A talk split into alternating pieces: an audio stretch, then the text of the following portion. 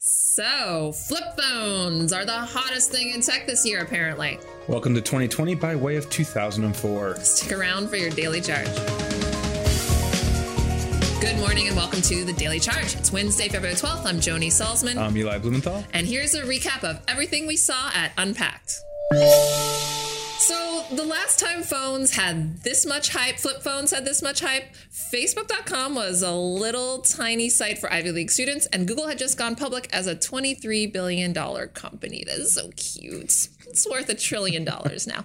Anyway, yesterday, Samsung officially unveiled its Galaxy Z Flip phone, which bears a very close resemblance to the Motorola, Motorola Razr that went on sale just last week. Eli, how does the new Z Flip stack up against the Razr and other folding phones so far? Yeah, we talk about technology moving really fast all the time. I mean, the Razer just went on sale last week and it Yeah. already has gotten eclipsed by something that is faster, it is cheaper, and by all accounts looks a lot better It looks pretty schnazzy. compared to the Razer. And we've been using the Razer for the last week. We have one here. And yeah, it's got a glass screen on the Z Flip, something Right. the Razer's plastic. That's Right. something that's been getting dinged about a lot, including in our review on E CNET.com. Uh, it's got a better processor. It's got wireless charging. It's got better cameras. And it's at, at just under $1,400. It's $100 cheaper Right. and will be available beyond just on one carrier. AT&T and Sprint are selling it. It's also available in lock, so you can use it on Verizon and on T-Mobile. Whereas the Razor, if you're using it, you have to have Verizon. Right. That's. So it checks nearly all the Right. boxes. and what, it's are there a any week boxes later. it doesn't check? No 5G. That's the thing. And so com- future proofing when you're buying a fourteen hundred dollar phone, Right. you kind of want to future proof it. Yeah, but it looks really cool. So But it looks so good. you win some, you lose some.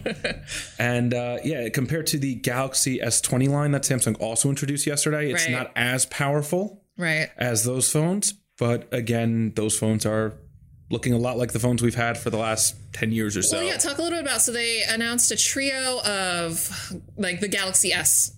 S20, yes. Models, so there's three yeah. S20s. There's the S20, the S20 Plus, and the S20 Ultra.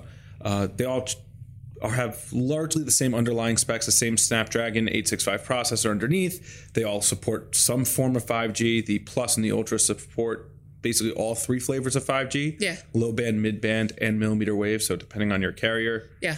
you'll you'll get a full experience.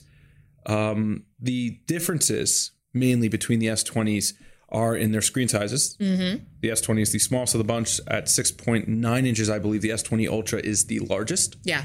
and that's already close to you're talking s- basically seven inches there. That that's a pretty big phone. Yeah. Uh, if you don't like big phones, don't look at the Ultra, even though it has a really fancy camera on the back with an 108 megapixel sensor and Right. 100x zoom that Samsung calls space zoom. Right. Space suit. Uh, We'll have to see in our Mm. testing what that actually means and if that's useful. Oh, Yeah. but like, is it is it what what of it is like digital zoom? Like, how much of it is just making a picture look worse? yeah, I think the bulk of it is digital zoom, Right. which is partially, I guess, why they put an 108 megapixel sensor in there. So this Yeah. way you have that flexibility to really get close to a subject without completely losing all semblance of an image. Right. But yeah, it's, it'll be interesting to see how that translates into the real world Right. and if people actually find that useful. Right. It's definitely a, a buzzworthy feature, though. What about the prices on the three phones? How do it's- they stack up? So it starts at $1,000 for the S20. Right. or nine ninety nine. Uh, then two hundred dollars more, twelve hundred dollars for the S twenty plus, and fourteen hundred dollars for the Ultra. Those are the base models. Depending on Right. how much storage you get, it can go up. I think the highest was sixteen hundred dollars on the Ultra. Yeah. So- Well, we also saw there was another product that they announced. There were earbuds that came out. Is there Yes. anything interesting about those? Uh, battery life seems to be Oh, pretty great. promising. Eleven hours directly on the Galaxy Buds Plus themselves. These are one hundred and fifty dollar headphones. It's basically Samsung's rival to Amazon's Echo Buds, Apple AirPods, Right. Google's Pixel Buds, Microsoft's Surface Buds, because everybody's got headphones now. Uh, it'll have an additional 11 hours of charge in the case that it comes with. Yeah. The case is wireless charging. It also supports fast charging. So Samsung says if you put the buds in the case for three minutes, you will get an hour's worth of playback time. Nice. Which is pretty nice. Yeah. Yeah. Especially if you're carrying these things around all day. Yeah. Yeah. That, that's useful. Exactly. That sounds great. For the Daily Charge, I'm Joni Salzman. I'm Eli Blumenthal. Thanks for joining us.